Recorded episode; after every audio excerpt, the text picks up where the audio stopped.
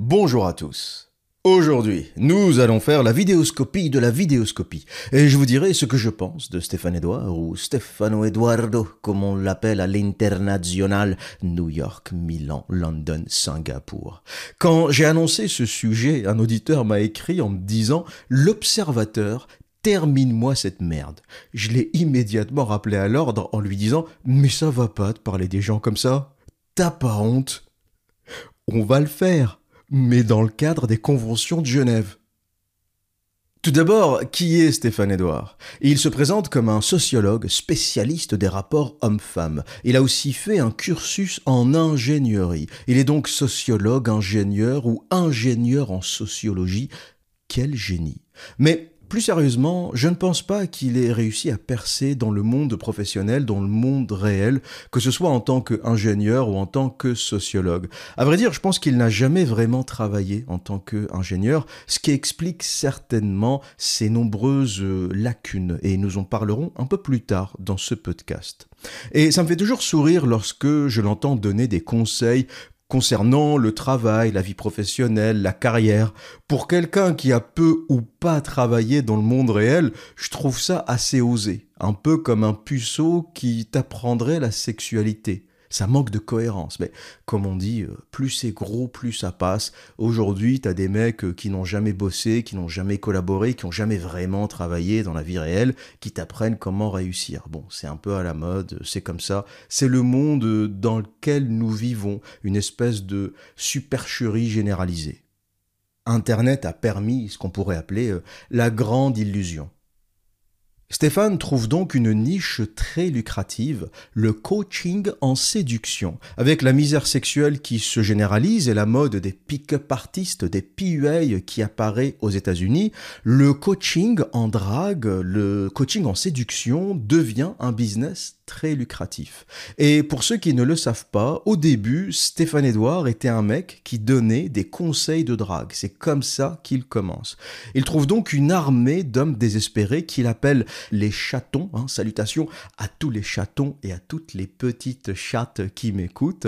Et il apprend à ces jeunes hommes à séduire les femmes. Moi, je dis que c'est beau. Il a même fait du coaching en relooking. Pour faire simple, il apprend à des hommes comment s'habiller. Donc, si tu ne sais pas t'habiller, Stefano Edoardo est là pour toi. Moi, je dis, à quand un séminaire? Comment prendre sa douche? Comment se laver? Peut-être une idée de séminaire à venir. Si tu m'écoutes, Stéphane, moi je pense qu'il y a un truc à creuser. Après, comment écrire son CV, comment prendre sa douche. Et pour moi, Stéphane Edouard a toujours été le symbole de la généralisation de l'homme vagin, de l'homme fragile. Parce que je vais vous poser une question et essayer d'y répondre très honnêtement. Quel type d'homme paye un autre homme pour lui apprendre à s'habiller? C'est assez triste lorsqu'on y pense, mais vous avez des armées d'hommes qui un jour sont allés consulter des coachs pour dire « S'il te plaît, apprends-moi à m'habiller. Je ne sais pas choisir un pantalon, je ne sais pas choisir un jean. S'il te plaît, toi, grand maître, apprends-moi à choisir mes chemises, mes vestes. » Je ne sais pas ce que vous en pensez, mais moi, je trouve ça particulièrement triste. Ça veut dire que on est face à une génération d'hommes qui n'a pas eu de figure masculine, qui n'a pas eu de père, qui n'a pas eu d'oncle, qui n'a pas eu de grand-père, qui n'a pas eu d'hommes autour d'eux pour leur montrer qu'est-ce qu'un homme, comment se comporte un homme, comment marche un homme, quelle est l'attitude d'un homme face au monde, comment un homme affronte l'adversité. Il faut se dire que si des gens comme Stéphane Edouard deviennent des modèles pour certains, c'est que tous les vrais modèles ont finalement disparu. Et moi, je trouve ça assez triste, en fait. C'est simplement symptomatique de notre monde, c'est simplement symptomatique de la destruction totale de la masculinité qui a été opérée pendant les 40 dernières années. Puis, petit à petit, Stefano Edoardo laisse un peu tomber le coaching et la drague pour se recycler dans la sociologie des rapports hommes-femmes. Vous savez que coaching, c'est devenu un peu péjoratif, ça s'est trop généralisé, tout le monde est devenu coach, des coachs en séduction, des coachs en drague, des coachs en sexualité, des coachs en relations hommes-femmes, des coachs en amour. Il y a eu de tout et n'importe quoi, et à un moment, je pense qu'il y a eu overdose du coaching, et c'est devenu péjoratif et de moins en moins de personnes utilisent ce mot aujourd'hui. Et c'est pour ça qu'il a évolué du coaching vers plutôt le séminaire, l'entretien téléphonique, ce genre de choses. Et petit à petit, le mot coaching a disparu du vocabulaire et de son vocabulaire. Et bien sûr, l'un des piliers de l'enseignement de Stéphane Edouard qu'il faisait à l'époque, et c'est à vrai dire la seule chose qui était intéressante chez Stéphane Edouard, le seul concept que j'avais trouvé assez fin, c'était les principes H et F, et qu'il avait au final intégralement pris au philosophe autrichien Otto Weininger, qu'il ne cite quasiment jamais, ou du moins pas à ma connaissance. Et je me suis dit, flûte, c'est dommage. Le seul truc intéressant chez Stéphane Edouard, finalement, n'est pas de lui. Et vous l'avez tous entendu parler de H, de F, il avait même un site, une page internet où vous pouviez calculer votre taux de H, de F, savoir si vous étiez ou si vous aviez plus de principe H ou plus de principe F. Tout ça, si ça vous intéresse, c'est raconté dans un seul livre qui s'appelle « Sexe et caractère » de Otto Weininger. Et pour le dire simplement, selon Weininger, le principe H, qui est associé à la masculinité, est considéré comme supérieur au principe F associé à la féminité. Weininger soutient que l'homme incarne principalement le principe H, tandis que la femme incarne le principe F. Cependant, il considère que chaque individu, qu'il soit homme ou femme, possède une combinaison des deux principes en différentes proportions. Donc un homme aura les deux principes, H et F, et sa proportion au comportement dit masculin, virilité, rationalité, capacité à l'abstraction, seront fonction de sa proportion de H. Pareillement, sa tendance au comportement dit féminin, sensibilité, irrationalité, émotivité, seront fonction de sa proportion de F. Et finalement, selon moi, comme je l'ai dit, et c'est dommage, le seul truc intéressant chez Stéphane Edouard a été intégralement pris à Otto Weininger. Donc, très honnêtement, c'est un conseil que je donne aux jeunes hommes qui m'écoutent, plutôt que de gaspiller votre argent dans des séminaires, plutôt qui sont d'ailleurs pas au niveau de ce que ferait Otto Weininger, lisez Otto Weininger. Le livre coûte 25 € à tout casser, je crois que Contre-Culture l'a republié. Il est difficile à trouver dans sa version originelle. De mémoire, il avait été initialement publié par les éditions L'Âge d'Homme. Il y a encore des copies qui circulent, mais ce n'est que des occasions relativement chères. J'avais acheté la mienne à l'époque 54 €. J'ai regardé récemment et ça se vend à 110, 120 € si vous voulez vraiment l'édition originelle. Et si vous lisez en anglais, vous le trouverez pour beaucoup moins cher. Vous trouverez même le PDF gratuit sur Internet en anglais. L'anglais est une langue qui rend le savoir beaucoup plus facile d'une façon générale. Et je me suis beaucoup intéressé à Otto Weininger parce que, au-delà du principe ou des principes H et F, Weininger s'est intéressé à la question du génie, s'est beaucoup intéressé à la spiritualité, s'est intéressé à la question juive et au christianisme. Weininger, c'est à l'origine un juif qui se convertit au christianisme, et il pense que c'est le cheminement naturel de tout juif. Pour lui, je dis pas que c'est juste ou que c'est vrai ou que c'est ce qu'il faut faire, Je dis selon Weininger, il pense que quelque part le chrétien est un ancien juif, le chrétien est donc une version supérieure du juif. Voilà ce que dit Weininger, ce qui fait naturellement beaucoup polémique, mais en tout cas c'est très intéressant, c'est une vision extrêmement spirituelle des choses. Pour lui, le Christ, c'est la figure la plus haute qui puisse exister, et tout homme doit aspirer à se rapprocher de cette figure. Donc on est dans une vision extrêmement religieuse. Et ce qui est intéressant chez Weininger, c'est qu'il est aussi bon sur les questions biologiques, mathématiques, parce qu'il développe aussi une formule de l'attraction, que sur les sujets religieux, spirituels, philosophiques. Il est vraiment, il a une vision transversale des choses qui est, selon les cas, intéressante, troublante, perturbante. Franchement, c'est un auteur à lire, voilà. Et moi, j'ai découvert ça, j'ai été passionné par ça, j'ai fait 4 podcasts dédiés à Weininger sur Patreon, et qui ont d'ailleurs été très bien reçus par mon audience. Puis le contenu de Stéphane Edouard a évolué lorsqu'il a commencé à développer ce qu'il appelle les vidéoscopies. En gros, c'est quoi la vidéoscopie? C'est une vidéo dans laquelle il regarde et il commente d'autres vidéos. Et le principe, c'est que c'est des vidéos qu'il découvre avec vous. Donc il dit explicitement qu'il ne fait pas de recherche préalable, qu'il ne prend pas connaissance de la vidéo, qu'il la regarde en direct, instantanément, et il la commente. Il dit aussi que c'est volontaire, c'est pour donner un côté authentique à cette analyse. Moi, je pense que c'est plus de la paresse qu'autre chose. Si vous voulez mon avis sur la vidéoscopie, le fait de ne pas la préparer, c'est plus de la paresse. Pourquoi? Parce que préparer, c'est du temps. Préparer, prendre des notes, organiser, scripter une vidéo, c'est énormément de temps. Donc, s'asseoir et commenter comme ça, déblatérer des banalités sur une vidéo qu'on regarde, c'est extrêmement facile et c'est extrêmement rentable aussi, parce que ce que Stéphane Edouard a constaté, c'est que lorsqu'il a commencé à faire des vidéoscopies, donc regarder les vidéos des autres et commenter, eh bien son audience a explosé. Le nombre de ses vues sur YouTube et sur les réseaux sociaux a explosé.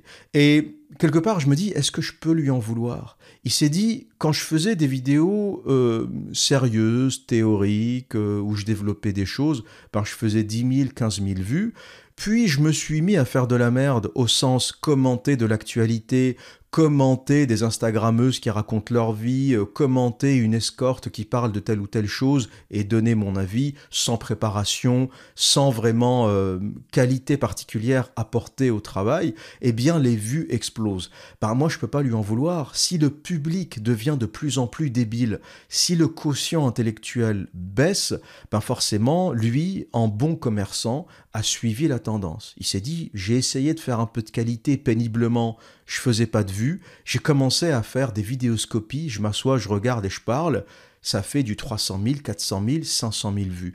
Quelque part, il s'est peut-être mis au niveau d'une certaine audience qui apprécie ce genre de choses, une audience que je considère, intellectuellement moyenne, qui va peut-être être plus sensible à la question par la suite d'acheter des séminaires, etc. Il est vrai que, par exemple, Sexe et caractère, c'est pas accessible à tout le monde. C'est pas un livre qui est facile à lire. Donc forcément, je ne pense pas que l'audience moyenne de Stéphane Edouard, je ne suis pas certain que l'auditeur moyen de Stéphane Edouard puisse avoir accès, puisse comprendre Sexe et caractère. Donc, cette évolution, elle n'est pas surprenante. Pour moi, c'est l'évolution naturelle de la baisse générale du quotient intellectuel dans la population qui se traduit sur YouTube. Et aujourd'hui, c'est essentiellement ça qu'il fait, et c'est essentiellement de là que vient son audience, sa nouvelle audience. Donc vidéoscopie, je regarde des trucs, je commente, je fais du clash, ça attire le chaland. Et voilà un peu la base du business actuel, ou du moins du modèle algorithmique de Stéphane Edouard. Maintenant, je vais vous dire pourquoi je n'aime pas Stéphane Edouard ou Stefano Edoardo objectivement. On m'a toujours dit « Ouais, l'observateur, t'aimes pas Stéphane Edouard ?» Oui, c'est vrai, je vais pas m'en cacher. Je n'aime pas Stéphane Edouard. Par contre, il y a une raison très objective pour laquelle je n'aime pas ce personnage, pour laquelle, j'ai une forme de répulsion, je vais dire, plutôt naturelle pour ce personnage. Et l'une des raisons principales, alors je vous attends, vous croyez que je vais l'attaquer sur le physique? Pas du tout, Aucune attaque sur le physique, tout ce que je vais dire est très objectif, tout ce que je vais dire va être basé exclusivement sur sa personnalité, sur le personnage et pas sur son physique. Et l'une des choses qui me répulse le plus, c'est que Stéphane Edouard est pédant. Qu'est-ce qu'être pédant? C'est dire des choses simples de manière compliquée. En général, on tente de faire l'opposé. On tente de dire des choses compliquées avec un vocabulaire simple. Parce que ce qui est important, c'est l'information. Donc on va utiliser des mots clairs, précis, nets, qui vont permettre d'exprimer une idée le plus clairement possible.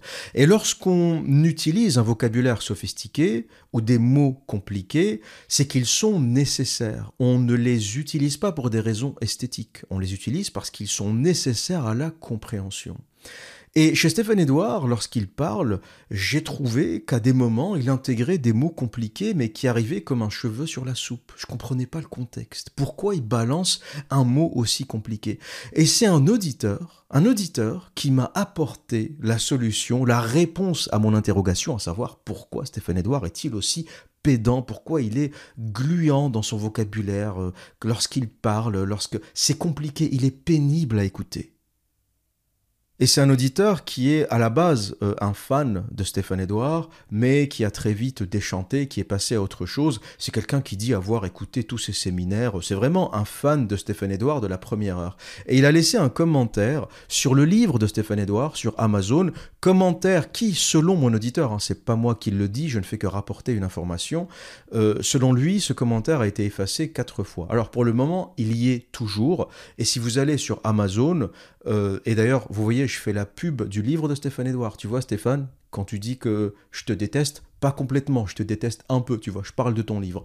L'école des hommes, c'est le premier commentaire, 1 étoile, et c'est un auditeur, on va dire, un peu énervé, qui a laissé ça, un très long commentaire qui décrypte Stéphane Edouard. Voilà, il vous explique Stéphane Edouard. Et il m'a éclairé sur la pédance de Stéphane Edouard. Il nous dit, dans son séminaire « Séduire à l'écrit », Stéphane nous explique qu'il apprend par cœur, scolairement, des listes de mots qu'il ne connaît pas. Je me suis dit, tiens, c'est intéressant ça comme démarche. T'apprends des mots par cœur. Ainsi, une fois que l'on a pris connaissance de la liste ci-dessous, nous avons déjà 90% du vocabulaire de Stéphane Edouard. Celui-ci n'est composé en réalité que d'une vingtaine de mots qui reviennent en permanence dans ses vidéos YouTube et qu'il s'impose à employer.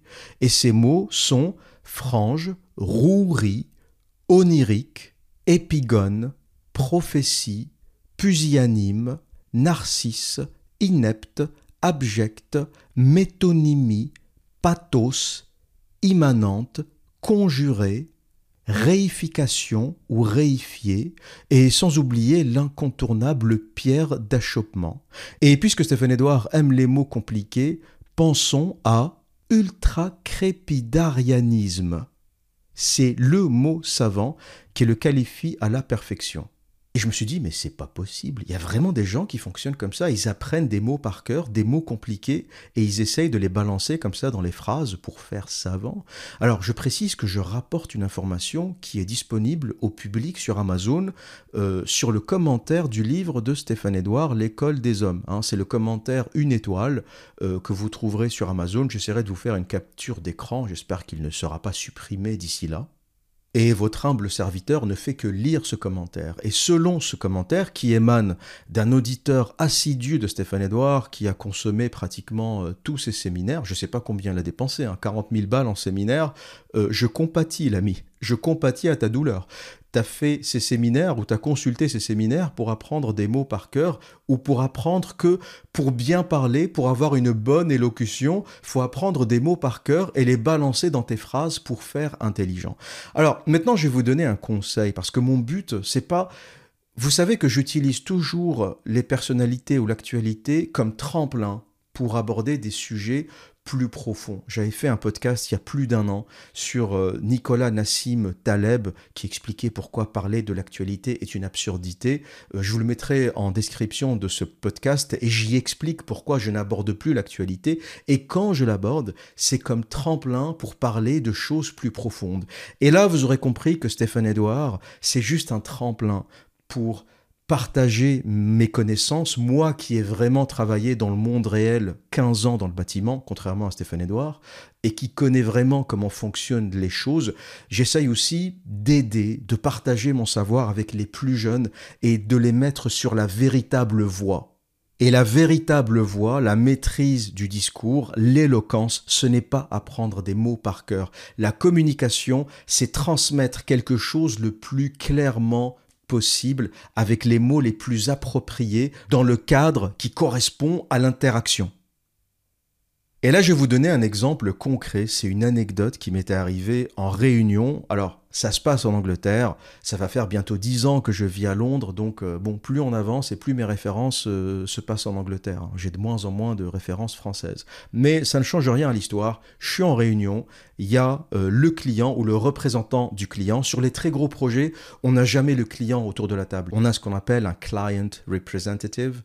C'est comme en français, un représentant du client. Là, en l'occurrence, c'était un projet de 54 millions de livres sterling pour la rénovation de bureaux à la City, dans le cœur de Londres, ou plutôt cœur est. La City, c'est plus vraiment le centre, on va dire que c'est un peu excentré. C'est relativement le centre, mais on est plus dans le centre-est que dans le centre-centre ou dans le centre-ouest, qui est plutôt représenté par Westminster, les quartiers de la famille royale, etc. Et ce qu'on faisait pendant cette réunion, c'est l'analyse des CCTP, les cahiers des clauses techniques particulières.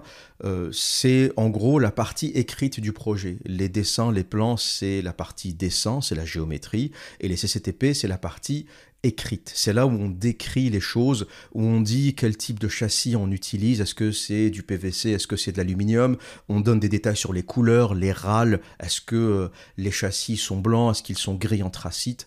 Donc il y a toute une liste comme ça de détails sur le projet, et en anglais on appelle ça les specs ou les specifications. L'anglais est une langue extrêmement efficace. Tout ce que on dit en français, en fait, en anglais, c'est beaucoup plus court. Et les CCTP, cahiers des clauses techniques particulières, etc., en anglais, c'est specs. Specs. Même specifications, ils ont trouvé ça trop long. Specifications, c'est trop long. On va appeler ça specs. Et bientôt, specs, ils vont même faire ça plus court. C'est incroyable la tendance à l'efficacité et à la précision dans la langue anglaise. Il y a un auditeur qui m'a dit « L'Observateur, tu fais tout le temps l'éloge de l'anglicisme, de l'Amérique, mais je fais pas l'éloge au sens que c'est mieux que le français. L'anglais est certainement pas plus beau que le français. Je fais l'éloge de l'anglais en tant que langue efficace, en tant que langue précise. » C'est une langue qui est faite pour communiquer, qui est faite pour donner l'information. L'anglais n'a jamais eu la prétention d'être une belle langue. D'ailleurs, les Anglais ne vous disent jamais « l'anglais c'est beau ». Vous n'entendrez jamais un Anglais vous dire « l'anglais c'est beau ». Ils vont vous dire « j'adore le français ». Et c'est vrai, ils adorent le français, ils adorent la musicalité du français, ils aiment beaucoup l'italien. Mais ils savent très bien que l'anglais c'est pas particulièrement une langue belle, même si moi je trouve que l'anglais peut être très beau aussi, hein. Du Shakespeare, ça n'a rien de laid, c'est très agréable, ça peut être aussi musical. Mais voilà, pour répondre à cette personne qui me dit « arrête de faire l'éloge de l'anglais », l'anglais est une langue efficace, hein, que tu le veuilles ou pas. Elle éclate en efficacité toutes les langues de la planète. Toi, en français, t'es encore en train de dire CCTP, lui, il a fini le projet. Et là, le client dit « vous en êtes où de la lecture des specs ?» Parce qu'en gros, il attendait qu'on finisse de lire le projet, plan et pièce écrite, pour donner un prix. Moi, je travaillais côté entreprise générale. Je faisais ce qu'on appelle du design management. J'étais consultant et je gérais la partie dessin, mais pour le compte de l'entreprise, pas pour l'architecte et pas pour le client. Et le chef de projet répond « We are trying to decipher the document ».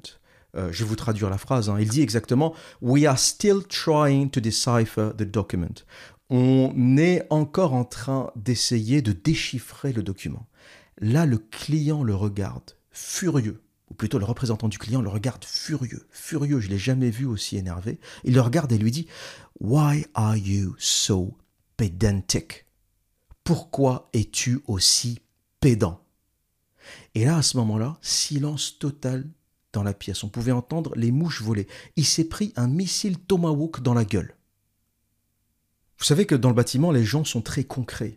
Ils n'aiment pas trop les mots compliqués. C'est efficacité, concret, il y a de l'argent en jeu, il y a un planning en jeu. On n'aime pas trop les gens qui se branlent la nouille dans le vide. Et quand le mec dit où il y a deciphering, le mot n'était pas approprié. Decipher, c'est déchiffrer, mais c'est plutôt au sens technique, tu vois. Tu dis ça quand tu travailles sur la machine Enigma. Et le client était en mode, tu t'es pris pour Turing pendant la Deuxième Guerre mondiale, sur la machine Enigma, en train de décoder les messages de l'armée allemande. Qu'est-ce que tu me casses les couilles? C'est un descriptif de BTP, tu me parles de déchiffrer. Tu dis pas decipher, tu dis we are still reading through. On est encore en train de lire le document, on n'a pas fini de lire le document. Il y a des mots simples pour certaines situations. Et là, on était dans le cas typique d'un manager qui voulait faire bien.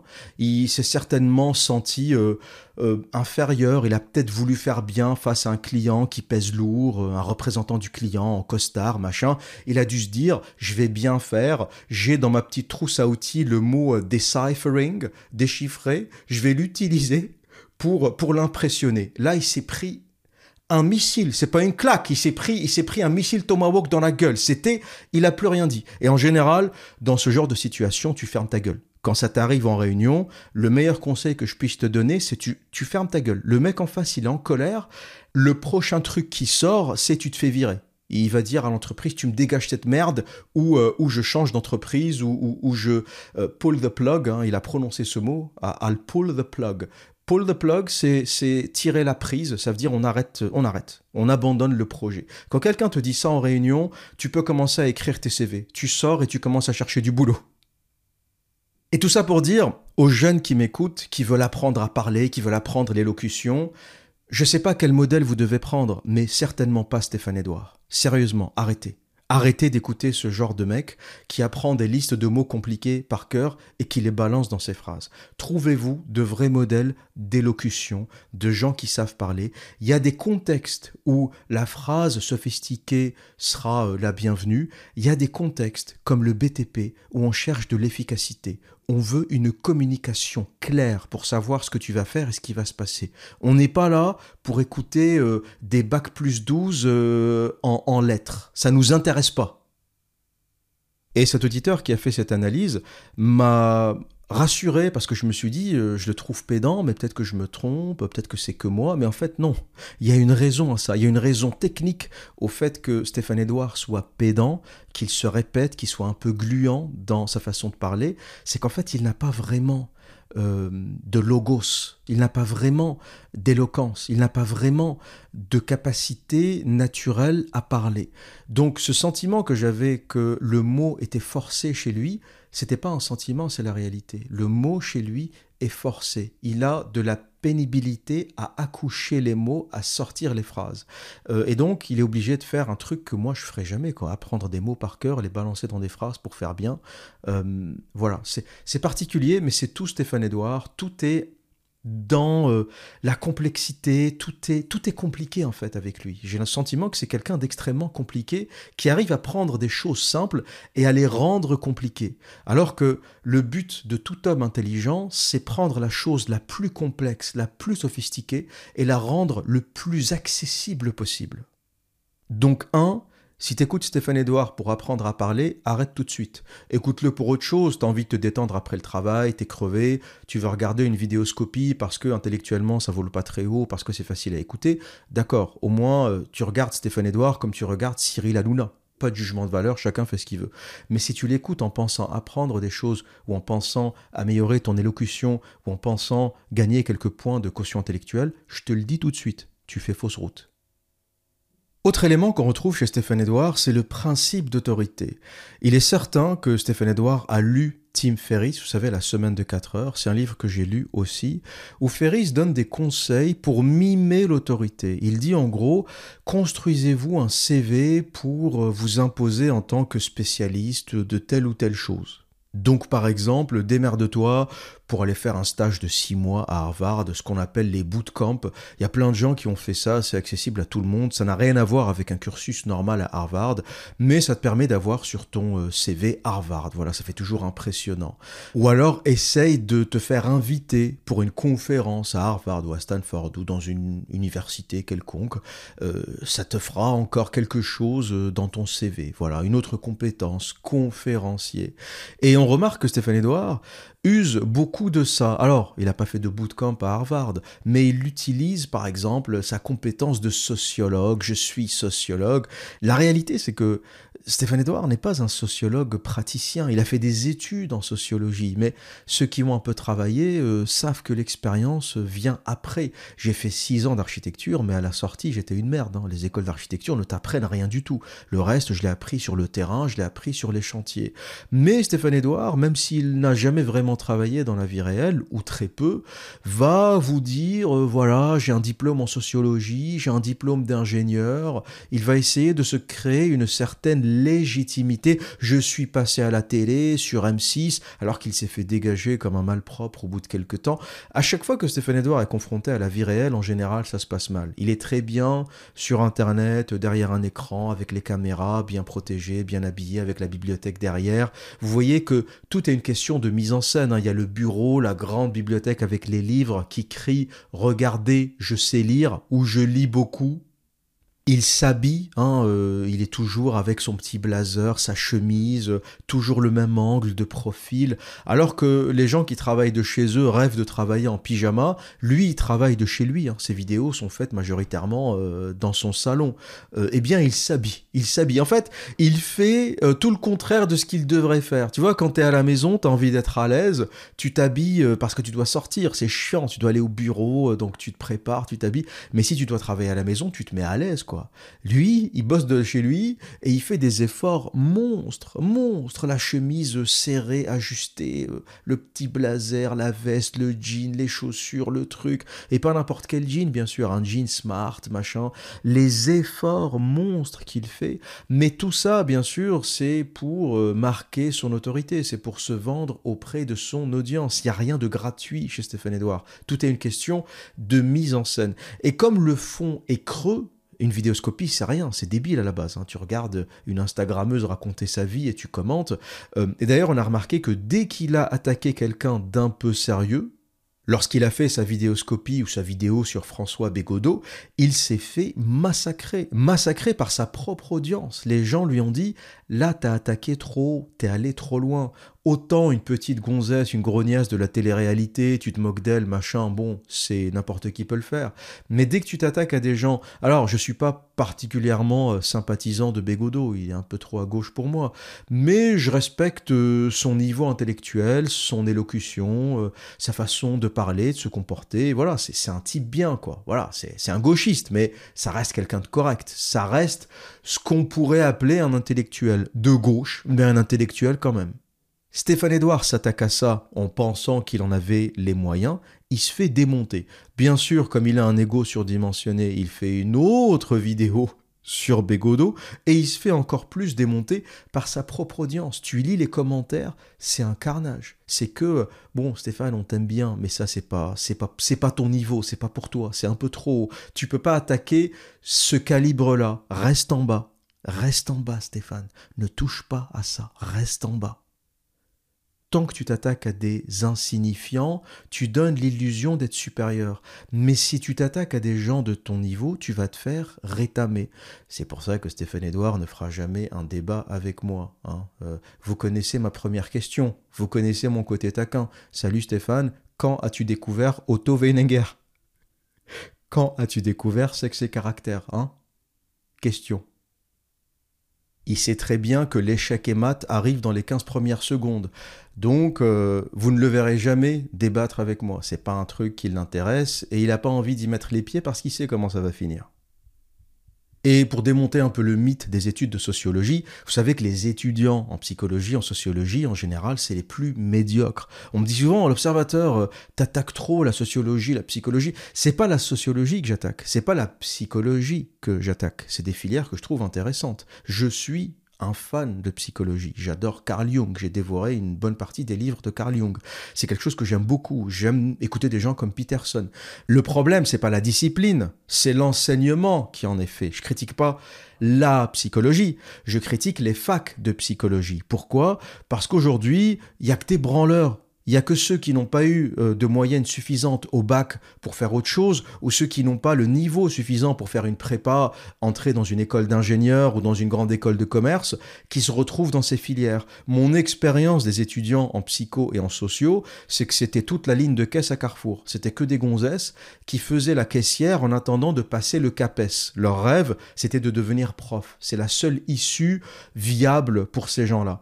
Donc les étudiants en sociologie et psychologie sont en général médiocres. Ça n'a rien à voir avec la discipline, c'est juste que les facultés étant faciles d'accès, n'importe quel branleur qui a 10 au bac peut y accéder. T'as certaines personnes qui savent même pas écrire, qui rentrent en fac de psychologie, de sociologie. Et ça donne un niveau désastreux, ça donne un niveau terrible. On me dit souvent « Ah, t'aimes bien Peterson, mais il est psychologue. » Mais tu crois que la moyenne des psychologues ont le niveau de Peterson ? Tu crois que le branleur en fac de psycho qui fume des pétards a le niveau de Jordan Peterson? Faut arrêter, Jordan Peterson, c'est une personne sur 1000. La majorité des facs de psycho, c'est la grève, c'est les manifs, c'est la drogue, c'est la bœuf, c'est la fête, c'est des débiles. C'est des endroits avec des débiles gauchistes à ne plus savoir quoi en faire. Voilà la réalité de ces disciplines. Donc Stéphane Edouard, qui utilise la sociologie, le diplôme en sociologie comme argument d'autorité, j'ai envie de dire « Arrête Stéphane, les gens qui vont dans ces universités sont les débiles, sont ceux qui n'ont pas eu la moyenne au bac pour faire autre chose, qui n'ont pas réussi à passer le concours de médecine, qui n'ont pas réussi à faire chirurgie dentaire, qui n'ont pas réussi à faire des choses sérieuses et lucratives, des choses qui rapportent du fric, des études qui débouchent faire quelque chose, et qui n'ont pas non plus le courage de faire de l'artisanat, hein, plaquiste, plombier, ça aussi c'est un reproche qu'on me fait, un auditeur me dit, l'observateur, selon toi, si on n'est pas ingénieur, on ne peut pas réussir. J'ai jamais dit ça, j'ai toujours dit que j'avais un très grand respect pour les artisans, les plombiers, même les bouchers, hein, c'est un métier où on a du mal à recruter, hein, boucher, parce que c'est pas sexy, voilà, tu sors en soirée, une gonzesse te dit, tu fais quoi dans la vie? Tu réponds, je suis boucher, bon, c'est pas génial. Par contre, c'est un métier où tu gagnes très bien ta vie. Un boucher gagne mieux sa vie, un boucher à son compte gagne mieux sa vie qu'un sociologue ou qu'un psychologue, qui en général finissent prof à la fac, ou au lycée, ou à l'école. Ils passent leur CAPES et ils deviennent prof, quoi. Donc le sociologue moyen est un branleur. Ne prenez pas des exceptions de personnes particulièrement douées pour me dire « Ah, regarde, il y a un sociologue qui est bien, donc la sociologie. » Non, non, la majorité des sociologues sont des branleurs. Et c'est pas pour rien que Stéphane Edouard finit sur Internet. Il n'a pas réussi à bosser dans la vie réelle, faut être honnête. Internet l'a sauvé. Il s'est mis face à un écran, il a commencé à déblatérer ses concepts qui ne sont pas de lui. Il s'est fait une petite notoriété. Mais je pense que ça trouille, et il doit le savoir s'il m'écoute, ça trouille, c'est que Internet s'arrête pour lui. Ça, c'est sa plus grande trouille, parce qu'il sait très bien que dans le monde réel, il n'est personne. Moi, c'est une trouille que j'ai pas, parce que je suis dans le monde réel. J'ai commencé dans le monde réel et j'y suis toujours. Donc, si Internet s'arrête, bon, ben, j'ai un revenu à côté, c'est pas la fin du monde. Mais les gens qui ne vivent que d'Internet et qui n'ont connu que Internet, ben, eux, ils ont intérêt à empiler 4, 5, 6 millions très vite. Parce que sinon, voilà quoi, t'as pas encore le mot cher à Stéphane Edouard, la fuck you money, l'argent suffisant qui fait que, bon, avec ou sans Internet, tu continues à vivre. Il est pas encore là, tu vois, il a pas encore atteint ce niveau-là. Donc il est toujours sur la sellette et il le sait. Et lui qui n'a jamais travaillé dans la vie réelle, même s'il donne des conseils, mais il n'a jamais mis les pieds de manière constante, sur une longue durée, dans une vraie boîte d'ingénieurs, ne sait pas vraiment ce que c'est que de travailler. De travailler au sens conventionnel, au sens commun. Voilà, travailler en tant que salarié, comme c'est le cas pour 99% de la population. Et Stéphane Edouard use aussi de l'intimidation, et ça c'est un avis personnel, hein. Je ne dis pas qu'il le fait constamment, je dis que dans ou parmi les phone coaching qu'il faisait à l'époque, je le trouvais très agressif et plutôt intimidant vis-à-vis des gens qui l'appellent. Les gens qui l'appellent, c'était souvent des gens sympathiques, en insécurité, tu sens dans le ton de leur voix, qui sont, voilà, ils ont des doutes, ils sont, voilà, quand t'appelles Stéphane Edouard, enfin quand tu payes 300 balles et que t'appelles Stéphane Edouard, c'est quelque part, il y a un truc qui va pas dans ta tête, hein, à la base. Donc déjà, il y a une sélection. Il y a une sélection du public. Et en plus, tu l'appelles, le mec, il te crie dessus. Il te crie dessus, il est extrêmement méprisant, je le trouve méprisant. Et finalement, il a peut-être compris quelque chose que Dostoïevski avait dit dans les Carnets du sous-sol. Il avait dit que les gens, par nature, sont masochistes. Les gens ne respectent que ceux qui leur parlent mal. C'est intéressant. 10 personnes te parlent dans une journée, par exemple. T'en as 9 qui vont te saluer, te congratuler. Tu t'en souviendras pas. Tu vas t'en foutre complètement. T'en as un qui va mal te parler. Tu ne vas te souvenir que de cette personne. Tu ne retiendras que la personne qui t'a mal parlé. L'humain est ainsi fait. Et Stéphane Edouard, qui a certainement lu, hein, je pense qu'il est plutôt doué en marketing, en vente, il a certainement compris que l'argument d'autorité faisait vendre, se placer au-dessus, comme le disait Tim Ferriss, hein, se donner une certaine notoriété, même si elle est bidon, c'est pas grave, se placer au-dessus de ses potentiels clients, pour ensuite les faire consommer, les faire acheter. C'est quelque chose qu'il fait relativement bien. Je pense qu'il a compris, avec ses limitations, parce que je ne pense pas qu'il soit particulièrement intelligent, avec ses limitations de vocabulaire, ses limitations d'expression, ses limitations de langage corporel, parce que je le trouve bizarre dans tous les sens du terme. Avec ses limitations, il a réussi à imposer une forme d'autorité. Et je vais vous lire quelques commentaires très pertinents, toujours issus de ce même commentaire Amazon qui nous décrypte Stéphane Edouard. Je ne vais pas le lire en totalité parce qu'il est très long, donc je vais lire en diagonale et je vais essayer d'en extraire la substance. Et ce qui va suivre va être un décryptage méticuleux du personnage Stéphane Edouard. C'est le seul que vous trouverez sur YouTube et ça sera mon dernier parce que je pense qu'après ce podcast, il n'y aura plus rien à dire sur Stéphane Edouard. Première chose à comprendre, Stéphane Edouard a un complexe de classe sociale. Le commentaire nous dit « Stéphane excelle dans l'observation et la retranscription du logiciel féminin. Cependant, Stéphane rêve de reconnaissance dans beaucoup d'autres domaines n'ayant rien à voir avec sa spécialité. Mais en y délivrant erreur sur erreur, cette reconnaissance devient illégitime et le discrédite. À cela s'ajoute l'obsession d'être enfin accepté au sein des plus hautes classes sociales. Aristocratique. Mais le minuscule échantillon d'observation ci-dessous le rappelle à ses origines de basse classe sociale. Et ça, c'est quelque chose que j'ai beaucoup lu au sujet de Stéphane Edouard. J'ai écouté et j'ai lu aussi beaucoup de personnes dire qu'il est issu d'un milieu social défavorisé. Alors, je ne peux que faire confiance à ce que je lis et à ce que disent les uns et les autres. Je ne le connais pas personnellement, mais ça ne me surprend pas. Et il semblerait qu'il soit issu d'une basse classe sociale, pour ne pas dire d'un milieu social défavorisé, ce qui explique ces codes qu'on pourrait qualifier comme des codes de pauvres. Et ce commentaire continue en nous disant « Ces deux thèmes, besoin de reconnaissance et l'obsession de la classe sociale, sont illustrés par cette très courte liste d'exemples factuels, tous vérifiables, présentés ci-dessous. Pour commencer, la finance. » Stéphane Edouard donne souvent son avis d'expert sur la finance, puis ensuite déclare sur Twitter « Je ne peux être expert en tout. Quelqu'un pour m'expliquer ce qu'est l'effet de levier ?» Donc visiblement, suivant l'un de ses tweets, qu'il a peut-être supprimé ou pas depuis, il ne sait pas ce qu'est l'effet de levier. Alors, est-ce que je dois expliquer à Stéphane Edouard ce qu'est l'effet de levier? Je ne pense pas. Je pense que cette vidéo sera suffisamment longue. Je pensais le faire à un moment, puis je me suis dit non, c'est pas le sujet. Mais c'est simplement pour dire que il dit connaître beaucoup de choses, mais en réalité, il ne sait rien. Voilà. C'est pas quelqu'un qui maîtrise vraiment d'autres sujets, mis à part les rapports hommes-femmes dont il a fait son commerce principal. Dernier exemple en date, lorsqu'il s'exprime au sujet de la crise russe sur TV Liberté, la part du gaz russe pour la France, c'est 40%. En réalité, c'est 20%. En effet, la France se fournit de gaz norvégien, de gaz algérien aussi. Donc la France est assez diversifiée en termes de fourniture en gaz. C'est pour ça qu'on souffre beaucoup moins que les Allemands, par exemple. Sans parler du nucléaire qui nous permet pas mal de compenser. C'est sans compter que Stéphane n'a pas la moindre idée des notions économiques de base, relance keynésienne, politique économique procyclique, micro, macroéconomie, finance, etc. Donc selon le commentaire de cet auditeur, Stéphane Edouard est une brêle en géopolitique et en finance, et ça ne me surprend pas. C'est quelqu'un qui essaye de faire savant, mais qui n'a pas le niveau. Et c'est ça que beaucoup doivent comprendre, hein, ceux qui l'écoutent assidûment. Ne prenez pas ce qu'il dit pour argent comptant. Je confirme, il n'est pas terrible sur les questions de géopolitique, il n'est pas terrible sur les questions de finance. Il est, j'ai envie de dire, moyen en fait, pour ne pas dire mauvais.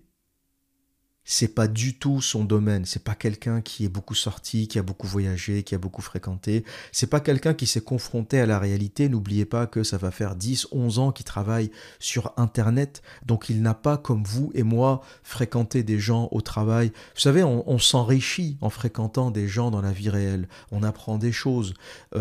Si j'étais pas allé en Angleterre par exemple, et si je m'étais pas confronté à la question de la retraite, des fonds indiciels, de la bourse, jamais je ne me serais éduqué. Donc le voyage, le contact des autres t'enrichit.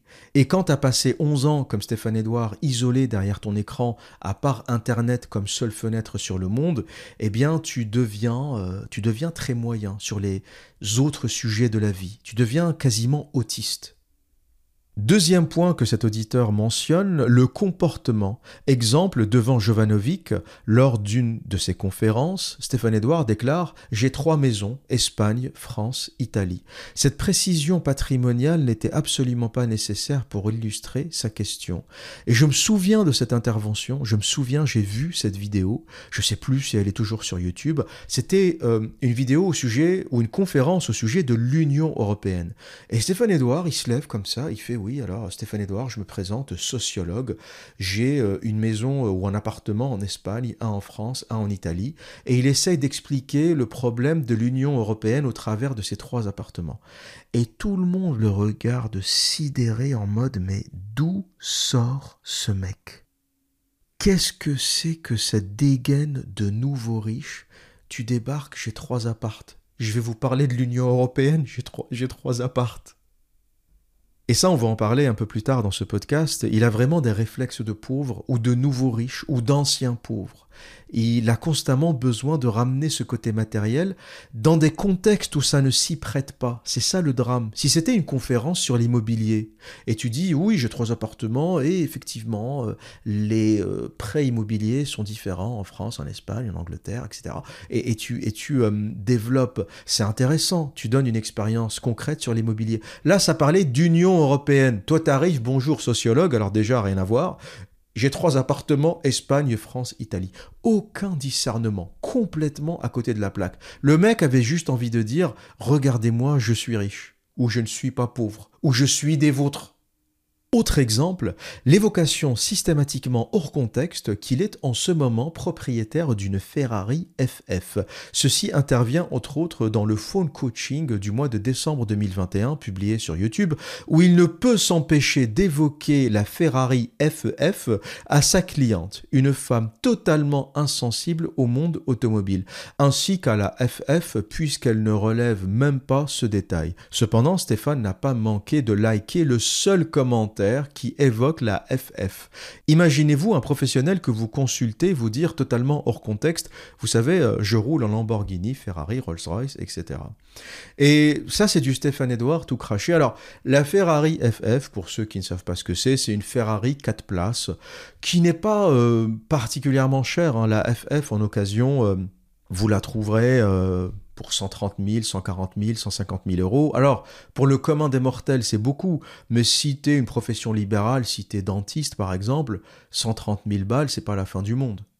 130 000 en occasion, bien sûr. J'ai un ami qui est dentiste, il fait 150 000 livres sterling bruts annuels, et il n'est même pas propriétaire de son cabinet dentaire. Il loue un fauteuil dans une clinique. C'est quelque chose que vous pouvez faire et c'est même recommandé au lieu de s'emmerder avec la location d'un local, l'achat des équipements, d'un fauteuil, etc. Vous louez un emplacement dans une clinique avec un fauteuil déjà équipé. Vous payez la clinique ou en fonction de vos consultations ou un forfait mensuel et vous exercez. Le métier de dentiste est extrêmement rémunérateur, en plus d'être un métier très beau, très gratifiant. Hein. Tu redonnes le sourire aux gens, j'en avais déjà parlé. C'est vraiment entre le médical et l'artistique et l'artisanat. Hein. Fabriquer une dent, c'est voir un prothésiste travailler, j'ai toujours trouvé ça génial. C'est d'une beauté incroyable, reproduire l'anatomie de la dent, etc.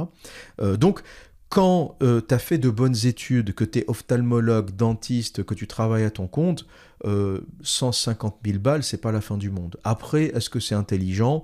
Personnellement, je ne ferai jamais ça. Est-ce que je peux acheter une Ferrari FF là tout de suite ? Oui. Est-ce que j'en ai envie ? Non. 150 000 euros, si vraiment je voulais acheter une belle bagnole, je prendrais 35 000, 40 000, allez, soyons fous. 50 000 pour acheter une Mercedes, les 100 000 restants, ça va à la bourse. La bourse double à peu près tous les 10 ans. Et au bout de 10 ans, non seulement j'aurai encore la Mercedes ou je l'aurai revendue, mais à un prix très raisonnable pour en acheter une autre, et mes 100 000 euros placés seront devenus 200 000 euros. Les gens qui maîtrisent un peu l'argent, et vous verrez en général que les gens très riches ne font pas ce genre de choses. Il n'y a que les kékés, les clients des Lamborghini, Ferrari, c'est les joueurs de foot, les nouveaux riches. Vous ne verrez jamais, par exemple, la famille royale, le prince William, avec une Ferrari FF. Ça les intéresse pas, la famille royale, c'est Rolls-Royce, ils ont des codes. Et d'ailleurs, Rolls-Royce, c'est très difficile à acheter. Tu peux être très riche, tu débarques chez Rolls-Royce, je veux une Rolls-Royce, on va te dire, mais quittez. Toi, tu vas dire « Oh, mais je suis millionnaire ». Non, mais qui t'es? Tout le monde est millionnaire. T'es chez Rolls-Royce. Tous les gens qui mettent les pieds ici sont millionnaires, milliardaires. C'est pas pour ça qu'on va te donner une bagnole. Il y a une liste d'attente, il y a des processus. Est-ce que tu as déjà acheté une Rolls-Royce? Ah, non. Ok, bon ben, deviens déjà client Rolls-Royce, trouve-toi une Rolls-Royce, et ensuite, les anciens clients Rolls-Royce peuvent acheter une nouvelle Rolls-Royce. Voilà comment ça marche dans le monde des riches, avec certains codes. Stéphane Edouard n'a pas ces codes. Donc le premier truc qu'il va faire, c'est le réflexe... du pauvre, acheter une Ferrari. Le réflexe de celui qui gagne au loto, le réflexe du joueur de foot qui sort de la favela et qui va jouer au PSG. Le réflexe de tous les anciens pauvres, c'est de courir acheter une Ferrari ou une Lamborghini. C'est pour ça que les vrais riches, qui ont les codes, n'achètent pas ce genre de choses. T'imagines Elon Musk faire le kéké dans une Lamborghini? T'imagines, ou dans une Ferrari? T'imagines Warren Buffett faire le kéké dans une Lamborghini? Les vrais riches ne font pas ça. Donc, ne vous faites pas impressionner par cet étalage de richesse. Hein, voilà, c'est accessible à toute profession libérale qui a un peu réussi. Voilà, hein, si tu es dentiste, oui, tu peux acheter une Ferrari FF. Ce n'est pas un problème. Si c'est vraiment ça que tu veux, parce que c'est surtout ça la question. Quand tu es un être humain normalement constitué, tu habites dans une grande ville, est-ce que tu as besoin d'une Ferrari? Quand tu n'es pas un ancien pauvre, quand tu n'es pas quelqu'un d'un milieu défavorisé qui devient riche, tu ne te poses pas ce genre de questions. Je ne me pose pas ce genre de questions. Je ne suis pas un ancien pauvre. Je suis issu de la classe moyenne. Je comprends les codes, je connais les codes. J'ai eu ce qu'il fallait quand j'étais jeune. Donc la richesse ne m'impressionne pas. La pauvreté ne me fait pas peur. Je comprends les deux mondes. Et voilà quoi. J'ai un rapport très sain vis-à-vis de l'argent. Je sais ce qu'il faut dépenser. Je sais ce qu'il faut investir. Je sais ce qui en vaut le coup. Et je suis plus proche d'un milliardaire de la tech en New Balance, jeans et t-shirt que d'un ancien pauvre type Stéphane Edouard avec le blazer, la chemise, le machin. Enfin, faut voir comment il s'habille, quoi. C'est une princesse, le mec. C'est une princesse. T'as des milliardaires de la tech qui mettent des t-shirts. Le mec, il a fait son premier million. Il se sent plus, quoi.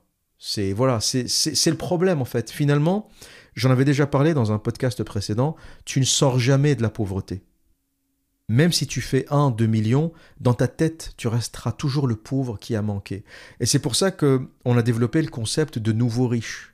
On pourrait se dire, mais en fait non, il y a les riches et les pauvres, ça n'existe pas, nouveau riche. Mais si, ça existe. Parce que la old money, les anciens riches, ne veulent pas fréquenter ces gens-là. Un vrai riche ne voudra pas fréquenter Stéphane Edouard. Stéphane Edouard n'a pas les codes, c'est un kéké. C'est quelqu'un qui va débarquer en soirée avec sa Ferrari, son machin, il va commander une bouteille de champagne, tous les réflexes des kékés. Et ça, les vrais riches, ça les dérange. C'est pour ça que vous ne verrez jamais Stéphane Edouard avec la vraie bourgeoisie, avec la vraie aristocratie, même s'il a envie d'y accéder, mais il est malaisant, il dérange ces gens-là. C'est vraiment le kéké dans la soirée, donc ils n'en veulent pas. Même si lui veut désespérément rejoindre ce milieu, il n'y arrivera pas, parce qu'il n'a pas les codes. J'ai plus de chances de rejoindre ce milieu que Stéphane Edouard. Pourquoi? Parce que j'ai les codes, je sais me comporter. Quand j'ai des représentants de clients qui pèsent 100, 200, 300 millions de livres sterling au bout de la table, je les traite comme des humains. Voilà, c'est tout. Tu construis un projet, tu as de l'argent à investir, moi j'ai une compétence à te vendre, tu me payes, je te donne ton service, on discute, on papote et voilà. Est-ce que j'ai envie d'appartenir à tout le monde? Pas particulièrement. Est-ce que tu as envie d'appartenir au mien? Je sais pas, je pense pas. Mais voilà quoi, j'ai pas ce côté gluant, ce côté désespéré, acceptez-moi, acceptez-moi, non, non. Et encore moins les nouveaux riches, mes clients qataris, j'ai pas envie de les fréquenter dans la vie de tous les jours, ça m'intéresse pas. C'est des kékés d'une puissance. Alors là, les qataris, putain, ils sont milliardaires, mais ils ont aucune éducation, mais faut pas leur en vouloir. Le Qatari est passé en 50 ans d'un buveur de pisse de chameau à milliardaire. Son cerveau n'a pas encore intégré. C'est court 50 ans. Tu regardes des photos de Doha il y a 50 ans, c'est des mecs en chameau, et buveur de pisse de chameau, c'est pas une insulte. C'est vrai, il y avait une consommation de pisse de chameau dans ces régions du monde. Et on utilisait l'urine de chameau pour se soigner, pour plein de choses. Donc c'est pas une insulte. Hein. Buveur de pisse de chameau, c'est un constat. Et ces mecs-là deviennent milliardaires en 50 ans. Ils n'ont pas eu le temps d'absorber les codes de la richesse. C'est pas naturel chez eux. La famille royale britannique, ça fait 1000 ans qu'ils sont riches. La couronne a 1000 ans. Le prince William descend d'une lignée de 1000 ans d'histoire. Donc niveau code, il a intégré, tu vois, il a eu le temps d'intégrer. Même génétiquement, il a intégré la démarche, la façon de se comporter, la façon de parler, c'est génétique. Il a une aristocratie quasi génétique. Et tu le vois parler avec les gens, lorsqu'il les salue dans la rue, il est simple, il est modeste, voilà, il a compris que quand tu es un aristocrate, tu dois respecter les autres. Il y a une façon de te comporter. Tu ne peux pas être arrogant quand tu es aristocrate. Tu sers le peuple. Quand tu es aristocrate, tu sais que c'est le peuple qui t'a fait. Il t'admire, tu es le souverain, mais il peut aussi te couper la tête. Et c'est arrivé dans l'histoire. Et chaque aristocrate sait très bien que tout en étant en haut, il peut se faire trancher la tête. Et c'est pour ça qu'il y a ce rapport très intéressant d'ailleurs entre aristocratie et population, aristocratie et peuple. Alors que le rapport entre bourgeoisie et peuple, il est différent. La bourgeoisie, c'est une petite frappe, c'est une petite merde qui accède à la richesse. Voilà. L'aristocratie, il y a richesse et élégance, richesse et prestance, richesse et honneur, richesse et grandeur. La bourgeoisie, c'est richesse et rien du tout, hein, c'est le bourgeois gentilhomme. Le mec qui a tous les clichés, mais qui n'a pas les codes. Et Stéphane Edouard, c'est un peu ça, c'est le bourgeois gentilhomme. C'est le mec qui essaye désespérément. Voilà, la pièce de Molière a été écrite pour lui. Stéphane, tu es le bourgeois gentilhomme. T'essayes comme ça, péniblement, d'accéder à l'aristocratie, mais ils ne veulent pas de toi. Voilà pourquoi t'es constamment en train de tartiner, j'ai 3 appartements, j'ai une Ferrari FF, merci pour la précision, etc. Et mon auditeur continue en écrivant, alors il a vraiment une dent contre Stéphane Edouard, il est en colère, hein. Le mec est enragé. En même temps c'est normal, si j'avais dépensé 30 000 balles de séminaire pour ne rien apprendre, je pense que c'est pas cher payé hein, ce commentaire. Et il continue en disant ceci est régulièrement illustré en story Instagram, public et accessible à n'importe qui, où il n'hésite pas à mettre en scène une comparaison entre sa voiture et celle de sa propre mère, les véhicules étant photographiés face à face avec une flèche désignant chaque voiture.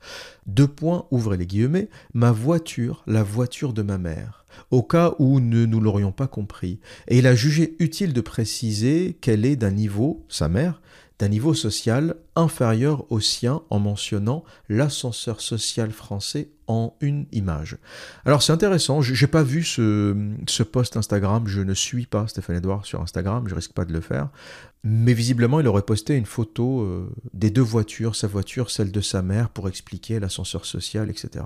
Et il a vraiment un problème avec ça, un problème avec l'argent, un problème avec la richesse, avec la classe, qu'il n'a pas réussi à transcender, malheureusement. Autre point, autre chose, l'orthographe et le vocabulaire. Stéphane a un sérieux problème dans ce domaine. En soi, ce n'est absolument pas gênant et cela ne mérite même pas que ce soit évoqué ici. Cependant, cela le mérite dans la mesure où il vilipende littéralement avec condescendance et souvent avec colère la moindre faute de syntaxe, d'orthographe qu'il relève. Exemple, vidéoscopie sur Macron. Pour Stéphane, le mot octave est masculin. 1 octave au lieu de 1 octave. Vidéoscopie du témoignage de la jeune fille qui fait de l'escorting. Pour Stéphane, une personne sachant parler plusieurs langues est polylinguiste et pas polyglotte. Alors, je ne suis pas allé vérifier ces vidéos YouTube, hein, j'ai pas le temps de regarder des vidéoscopies, chercher la phrase, le moment exact où il prononce cette phrase, mais ça ne me surprend pas. J'ai déjà assisté à des colères comme ça où il insultait carrément un auditeur parce qu'il avait fait une faute d'orthographe en lui envoyant un texte, un mail. Il a vraiment une obsession quasi maladive de l'orthographe et pour moi c'est symptomatique des gens qui ne savent pas prendre de l'altitude. Quand tu t'acharnes sur l'orthographe, c'est que tu ne veux pas attaquer le fond. L'orthographe, c'est la forme. L'important, c'est le fond. Un auditeur qui m'écrit avec un orthographe catastrophique, je le lis quand même, du moment que c'est lisible. Mais je ne vais pas tout de suite l'insulter. Je réponds au message. Voilà. Si c'est compréhensible, si c'est intelligible, je réponds. Je ne suis pas prof de français. Tout est une question de contexte. Je suis l'observateur. Un auditeur m'écrit en me disant « Que penses-tu de ci ou de ça ?» Il y a des fautes dans son message. Je vais pas commencer en disant « Espèce de gros connard, grosse brêle, t'as fait telle et telle erreur. » honnêtement, ça ne m'intéresse pas. S'il ne sait pas écrire, c'est son problème. Mais du moment que le message est intelligible, compréhensible, ben je vais lui répondre, c'est tout. Ce qui compte, c'est le fond, c'est la communication. Il a une question, je lui réponds, et en général, on me répond « Merci, merci pour ton temps, merci d'avoir pris le temps de m'écrire », et ça s'arrête là, quoi. J'ai pas à faire... je suis pas prof de français, je suis pas là pour faire l'éducation en français, en écriture, hein. Il y a des profs pour ça, s'ils font pas leur travail, ou s'ils font plus leur travail, bon ben, c'est le problème de l'éducation nationale. C'est ni le mien, ni celui de Stéphane Edouard.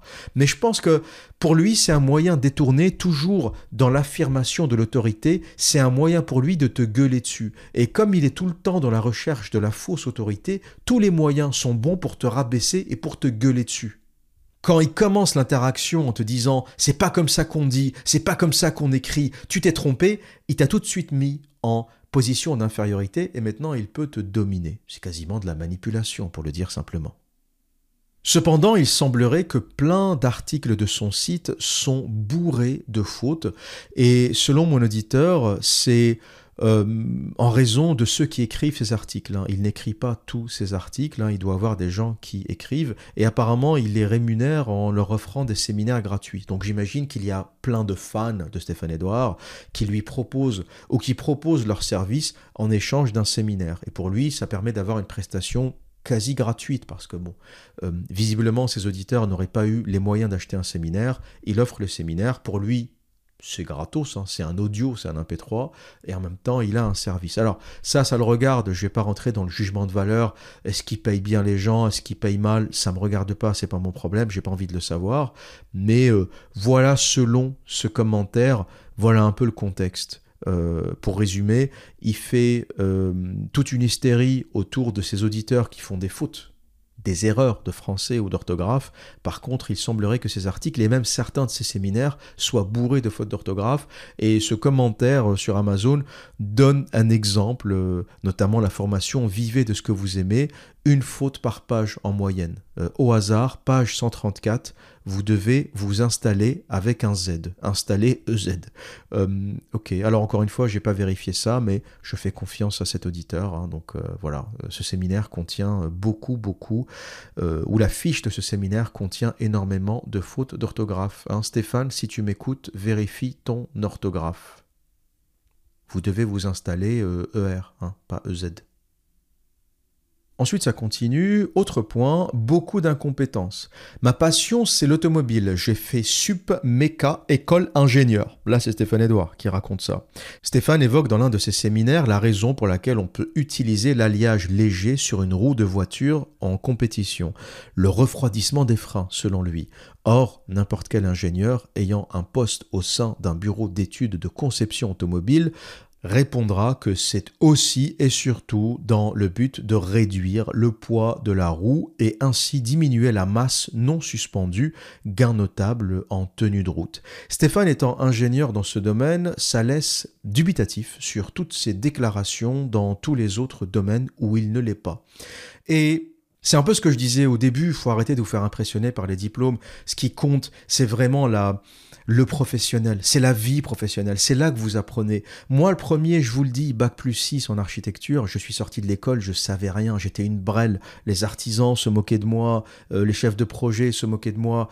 Ils savaient que je ne savais pas. Ils se moquaient de tous les architectes d'ailleurs, parce qu'ils savent que quand tu sors de l'école... l'école, c'est une fabrique à merde. L'école d'architecture, ça t'apprend à gratter, c'est une fabrique à gratteurs soumis, mais t'apprends rien. Par contre, t'arrives sur chantier, si t'es un peu modeste, t'écoutes les artisans, t'apprends avec eux, t'écoutes ce qu'ils ont à te dire. Quand un artisan te dit « ton garde-corps en verre, je ne peux pas le fixer en nez de dalle suivant ton détail, ce que je te propose, c'est une chaussette métallique, le verre s'enfile à l'intérieur, on fixe le tout au nez de la dalle en béton, voilà comment ça se goupille, t'écoutes, le mec te fait un petit croquis et t'apprends avec lui et tu développes le dessin avec lui. Si t'es modeste, ils vont t'apprendre des choses incroyables. Si t'es modeste, que tu sais te mettre au niveau de l'artisan qui fait ça depuis 30 ans, c'est sa spécialité. L'architecte, c'est un peu un généraliste, il sait tout et n'importe quoi. On dit souvent que l'ingénieur est celui qui connaît beaucoup de choses sur un petit domaine très particulier. L'architecte, c'est celui qui sait un peu sur tout. ou qui sait un peu de tout. On est des généralistes, mais dans le détail, on n'est pas très bon. On sait à peu près comment fonctionnent les choses, comment ça doit tenir, mais on n'a pas le niveau d'un spécialiste en métallurgie, d'un plaquiste, d'un décorateur, d'un peintre. Quand le peintre te dit, ben, vaut mieux utiliser cette peinture, vaut mieux préparer le mur de cette façon, vaut mieux attendre un peu avant de faire la deuxième couche. Écoute-le, c'est son métier, écoute-le, ne fais pas le malin en lui disant, on n'a pas le temps, faut finir le chantier, passe la deuxième couche. Ne rentre pas dans ces détails. C'est son métier, c'est lui qui sait combien de temps la peinture met à sécher en fonction de la température, du climat, s'il fait très chaud, s'il pleut, s'il fait humide. Il y a plein de choses qui entrent en jeu que seul celui qui a fait ça pendant 20 ans, seul le peintre qui a travaillé, qui a fait ce métier pendant 20 ans peut savoir. Lui, il a travaillé en été, en hiver, au printemps, il a travaillé quand il pleuvait, il a travaillé quand le taux d'humidité était élevé, lorsqu'il était bas. Il sait comment réagit sa peinture dans toutes les conditions possibles et imaginables. Donc ne fais pas le malin, ne commence pas à lui raconter comment faire. À un moment, il faut faire confiance aux gens qui savent. Et moi, c'est comme ça que j'ai commencé à apprendre. Je me suis un peu calmé, j'étais peut-être un peu arrogant au départ. Tu sors de l'école, tu crois que tu es le maître du monde, tu te fais ridiculiser 2-3 fois en réunion de chantier. Peut-être que je vous raconterai à l'occasion toutes les petites anecdotes que j'ai sur l'apprentissage du métier d'architecte et comment j'ai appris petit à petit en devenant modeste. Les gens ont commencé à me dire, écoute, si tu travailles avec nous, tu vas apprendre. Si tu fais le malin, si tu crois que tes 6 ans d'architecture font de toi un sachant, tu vas te faire ramasser. Les maîtres du chantier, c'est nous, au sens nous les artisans, c'est pas toi. On va te massacrer. Si tu fais le malin, on va te massacrer. Et le problème de Stéphane Edouard, c'est qu'il est ingénieur sur papier, mais il n'a jamais travaillé de sa vie. Il n'a jamais travaillé de sa vie, donc forcément, ben voilà quoi. Il essaye de se donner une petite autorité, mais ce mec n'a quasiment aucune expérience professionnelle. Et d'ailleurs, je ne sais pas s'il pourrait travailler avec les autres. Moi, je pense qu'il est... Très honnêtement, je pense qu'il est insupportable et je pense qu'il aurait beaucoup de difficultés à travailler avec qui que ce soit. Je pense qu'il est, pénible et je ne pense pas qu'il est employable. C'est aussi simple que ça. Je ne l'embaucherai pas. Tout simplement. Si vous me dites combien tu paierais Stéphane Edouard, moi, je ne le paierais pas. Je ne le ferai pas travailler. Je pense qu'il n'est pas apte à travailler en équipe, à travailler avec les autres. C'est aussi simple que ça. C'est même pas une question de compétence technique. Hein. Je pense qu'il n'a pas la compétence sociale pour pouvoir travailler correctement avec les autres. Faut le voir d'ailleurs avec toutes les stagiaires qui l'embauchent. À chaque fois, ils sont pas bons. Alors, quand un stagiaire est pas bon, ça arrive. Quand 2 ne sont pas bons, ça arrive. 3, 4, 5, 6. Mais à un moment, lorsqu'ils sont tous pas bons, c'est peut-être toi le problème. Hein. À un moment, la terre entière... Tout le monde ne peut pas être incompétent. Hein. Si sur 10 personnes, il n'y a aucune qui a fait le taf, c'est que peut-être faut remettre en cause tes capacités de gestionnaire, tes capacités sociales, tes capacités à interagir avec les autres. C'est pour ça que moi, je ne l'embaucherai jamais dans n'importe quel domaine. Hein. Je pense qu'il n'est pas apte à travailler socialement avec les autres. C'est aussi simple que ça. Et on va revenir sur un point intéressant qui est l'obsession de la classe sociale. C'est vraiment ça qui définit Stéphane Edouard. Si on pouvait le résumer, qu'est-ce que Stéphane Edouard ? Ou qui est Stéphane Edouard ? Réponse, un obsédé de la classe sociale. Cette obsession de vouloir arrêter d'être rejeté de ces hautes classes transparaît même au sein de ces séminaires. Et là, c'est toujours cet auditeur qui nous dit « Dans Être sexué, épisode 2 », parce qu'il y a 2 épisodes intéressants, il explique que la femme est quasiment le seul moyen d'accès à la haute aristocratie par la cuisse, selon son expression. Malheureusement, Stéphane mourra en ayant été rejeté toute sa vie des hautes classes sociales aristocratiques auxquelles il rêve d'appartenir, tout en tentant, sans succès, de les singer, puisqu'il possède tous les codes des basses classes sociales dont il se moque. Ça, c'est un commentaire très intéressant parce qu'effectivement, Stéphane Edouard se moque des classes sociales inférieures parce qu'il pense, s'être affranchi de la pauvreté sans savoir qu'en réalité, il est et restera un kéké. C'est un pauvre issu d'un milieu défavorisé qui accède à la richesse par Internet, par la vente de séminaires, par YouTube, etc., qui pense que parce qu'il est riche, il pourra se trouver une aristocrate, mais réalise très vite que dans ces milieux-là, ça fonctionne par code. C'est pas parce que t'es riche, c'est comme l'exemple de la Rolls-Royce, c'est pas parce que t'es riche que tu pourras accéder à la Rolls-Royce. Rolls-Royce ne vend qu'à ses clients. Quand tu débarques, Rolls-Royce te demande « Qui es-tu » Et toi, t'es là, j'ai 50 millions, j'ai 100 millions, je suis milliardaire. Rolls-Royce te répond « Non, ça marche pas comme ça.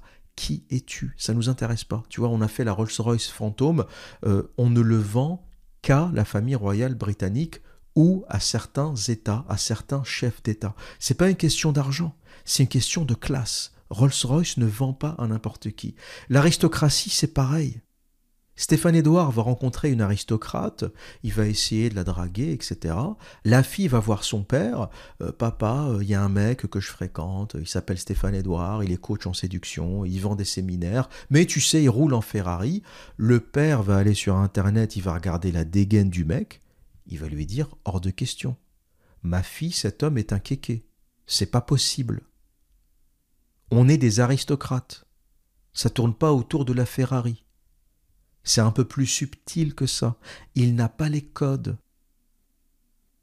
Voilà pourquoi Stéphane Edouard est dans une quête perpétuelle qu'il n'arrivera jamais à atteindre. Il n'est pas de ce monde. Il doit se trouver une nénette sympathique, classe ouvrière ou classe moyenne, mais il n'a pas le niveau, il n'a pas la prestance, il n'a pas l'élégance pour accéder, il n'a pas le bagout, il n'a pas l'élocution pour accéder à cette classe sociale. Il va débarquer avec son vocabulaire, là, sa liste de 20 mots qu'il balance à chaque fois. Les gens vont le regarder en soirée, ils vont dire « D'où sort ce mec ?» Moi qui ne suis pas aristocrate, quand j'écoute Stéphane Edouard, je me dis « D'où sort ce mec ?» D'où sort ce mec ? Je ne peux pas l'écouter parler à tous les niveaux, je suis désolé. J'avais dit pas d'attaque sur le physique, mais... c'est pas vraiment une attaque sur le physique. Ce qui me dérange, par exemple, c'est qu'il a tendance à avoir des petites perles sur le coin de la bouche quand il parle. Je trouve ça dégoûtant. Voilà, Stéphane, arrête de baver. Arrête de postillonner et arrête de baver quand tu parles. J'essaye, tu sais, des fois, il y a des auditeurs, on a plein d'auditeurs en commun qui me disent « Regarde ça, qu'est-ce que t'en penses ? Fais une vidéo sur Stéphane Edouard, c'est pour ça que je la fais, c'est des gens qui me l'ont demandé. » Il y a un auditeur qui m'a dit en commentaire « Faut absolument que tu regardes la vidéo Stéphane Edouard, Thaïs d'Escufon. C'est tellement malaisant que j'ai pas pu. Je me suis forcé. Je me suis posé comme ça. Honnêtement, tu vois, je me suis fait un café, je me suis posé, je me suis dit « Tiens, allez, j'ai un peu de temps à perdre. Je mets la vidéo, je tiens 10 minutes et j'arrête. » C'était insupportable. Insupportable. Et puis les blagues. Même les blagues de Stéphane Edouard, il les prépare. C'est pas des blagues naturelles. Il n'a pas d'humour, je pense. À un moment, il dit à Thaïs d'Escufon, va me faire 2 cafés. Je sais pas s'il s'attendait à ce qu'elle rigole. Va me faire 2 cafés. La blague du café, Stéphane, sérieux. C'est un truc des années 80, ça. On fait plus cette blague. Ça faisait rire il y a quelques années. C'était original, tu vois. Mais aujourd'hui, ça fait plus rire. Thaïs va me faire 2 cafés. 2 ou 3 cafés. Puis il rigole, tu vois, il rigole à ses propres blagues, mais il n'y a personne qui rit autour. C'est pathétique. Thaïs va me faire 2 cafés, c'est... J'ai pas pu. Le niveau... Et puis tu sens qu'il est mal à l'aise et je me demande s'il a vraiment du succès avec les femmes. Ça, j'en doute réellement. Je ne sais pas. Dans le commentaire que je vais lire un peu plus bas, il est dit qu'il a un succès certain avec les femmes. Je ne sais pas s'il a du succès avec les femmes. Regardez la vidéo Stéphane Edouard, Thaïs d'Escufon. Il est mal à l'aise, il sort des blagues très moyennes, l'interaction est mauvaise, c'est très moyen, il y a une mauvaise tension, c'est pas une tension entre 2 personnes qui s'attirent ou 2 personnes qui s'apprécient, une espèce de tension malsaine, bizarre. Je pense que Descuffian, elle a fait cet entretien parce qu'elle s'est dit, Stéphane Edouard, c'est une chaîne populaire, machin, et beaucoup d'auditeurs, ça va m'apporter de nouveaux clients. YouTube, il y a quand même cette idée-là dans les associations, mais je pense qu'à part ça, elle est rentrée chez elle, mais elle a dû se dire, mais qu'est-ce que c'est que ce mec ? J'ai pas de sympathie particulière pour Descuffion, pour moi c'est une boutiquière comme les autres, elle est passée du combat identitaire aux relations homme-femme, elle est passée du combat identitaire au MGTOW. Il y a un auditeur, il m'envoie la vidéo, il me dit « Regarde, il y a une vidéo Thaïs d'Escufon sur les MGTOW. » Je me suis dit « Mais c'est pas possible, ces gens-là, normal, ils vendent des patates, demain ils vont vendre des tapis, la semaine d'après elles vendent des tables, des chaises, niveau business plan, ça part dans tous les sens. » Mais en fait, c'est ça le boutiquier veut juste quelque chose qui se vend. Donc Thaïs a commencé avec les immigrés, c'est pas bien, machin, le grand remplacement. Elle a vu que ça marchait pas, voilà, c'était très moyen. Elle est passée chez Hanouna, elle a fait une petite pleurniche, mais voilà, niveau client, niveau money, hein, c'est un peu ça le nerf de la guerre, ça marchait pas trop. Elle s'est dit, relation homme-femme, MGTOW, machin, il y a du potentiel. Est-ce que je dois faire une vidéo sur Thaïs d'Escufon? Dites-le moi dans les commentaires, prévenez-moi si ça vous intéresse. Je vous préviens, si vous aimez Thaïs d'Escufon, empêchez-moi de faire une vidéo. Oh, arrêtez, ça va être encore un missile Tomahawk, je vais encore faire un ravage. Vous allez me dire, l'observateur, c'est n'importe quoi, tu fais des attaques sur le physique. Vous voyez, là, j'ai pas fait d'attaque sur le physique. Hein. Dire que quelqu'un bave, c'est pas une attaque sur le physique. J'ai pas critiqué son corps, son visage. Il bave quand il parle, il a des perles sur le coin de la bouche. C'est gluant, t'entends même... Quand ça colle, quand il parle, t'entends que ça colle dans le micro. Stéphane, arrête de baver, putain. À ton âge, t'es relativement jeune. À 70 ans, tu vas te chier dessus, mec. À 70 ans, tu seras en couche. Tu vas faire tes vidéoscopies en couche.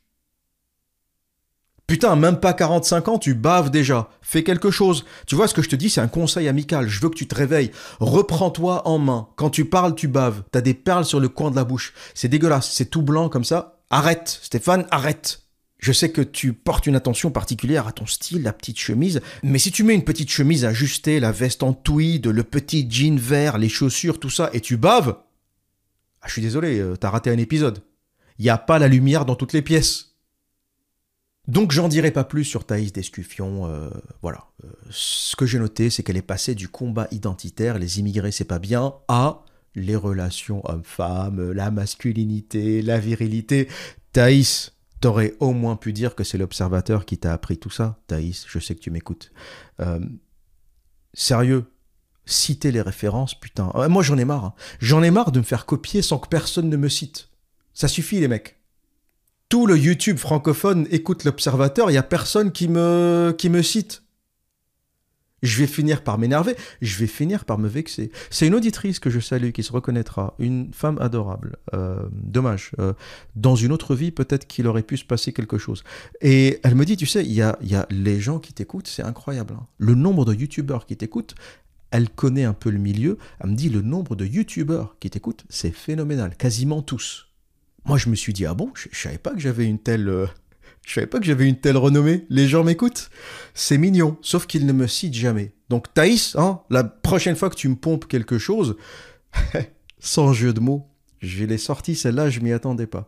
Mais elle était pas mal. Thaïs, la prochaine fois que tu me pompes quelque chose, cite la référence. Ça me fera plaisir. Et sinon, oui, je ferai une petite vidéo pour parler de toi. Je pense. J'y réfléchirai. Je sais pas, est-ce que ça vaut le coup? J'y réfléchirai. Je te dirai. Et en dernier point, le célibat sans enfant à 44 ans, bientôt 45 ans, qui découle des points précédents. Alors, cet auditeur nous rappelle quelque chose d'intéressant. Stéphane a accès à beaucoup de femmes sans conteste. Alors ça, je sais pas. Accès à beaucoup de femmes peut-être, mais combien il arrive à en convertir des femmes jolies, intéressantes, féminines? J'ai regardé vite fait son Instagram pour préparer cette vidéo. J'ai vu que les femmes qui fréquentaient, c'était pas extraordinaire, quoi. C'est même très moyen. Alors, je sais que le niveau a un peu baissé en France, hein. Voilà, c'est pas l'Ukraine, c'est pas la Russie. Moi qui ne fréquente que des Slaves, je dois vous dire que la française moyenne, ça passe plus dans mon radar. Donc c'est peut-être pour ça, j'ai une espèce de déformation optique en regardant les françaises. Toutes mes ex sont d'une région géographique à l'est de l'Allemagne. L'Allemagne, c'est déjà beaucoup, hein. À l'est de l'Allemagne. Donc forcément, les femmes sont féminines, belles. Voilà, c'est un autre niveau, c'est un autre calibre. Stéphane Edouard, il est resté, voilà, il fréquente les Françaises, peut-être des Italiennes, parce que c'est là-bas qu'il habite. Et c'est pas les physiques les plus extraordinaires. Elles sont pas particulièrement élancées, elles sont pas particulièrement grandes, elles sont pas particulièrement... bref, j'en dirai pas plus. Donc ça ne m'a pas impressionné. Donc peut-être qu'il accède à certaines femmes, mais le niveau des femmes auxquelles il accède, bon, ça c'est un autre sujet. Cependant, son choix s'oriente exclusivement vers une femme issue de la haute aristocratie, une sorte d'hypergamie à l'envers. C'est vrai que parmi toutes ces femmes que Stéphane Edouard fréquente ou semble fréquenter, je ne sais pas si c'est vrai, malgré tout ça, il n'en a pris aucune. Parce qu'on pourrait se dire, c'est vrai qu'un homme qui a accès à autant de femmes, qui voudrait fonder une famille peut-être un jour, parce qu'il vend quand même des séminaires qui sont censés apprendre ça, quoi. Comprendre les femmes. Tous les hommes qui achètent des séminaires, j'imagine que le but, c'est de comprendre les femmes pour un jour en faire quelque chose. Sinon, je comprends pas les mecs. Hein.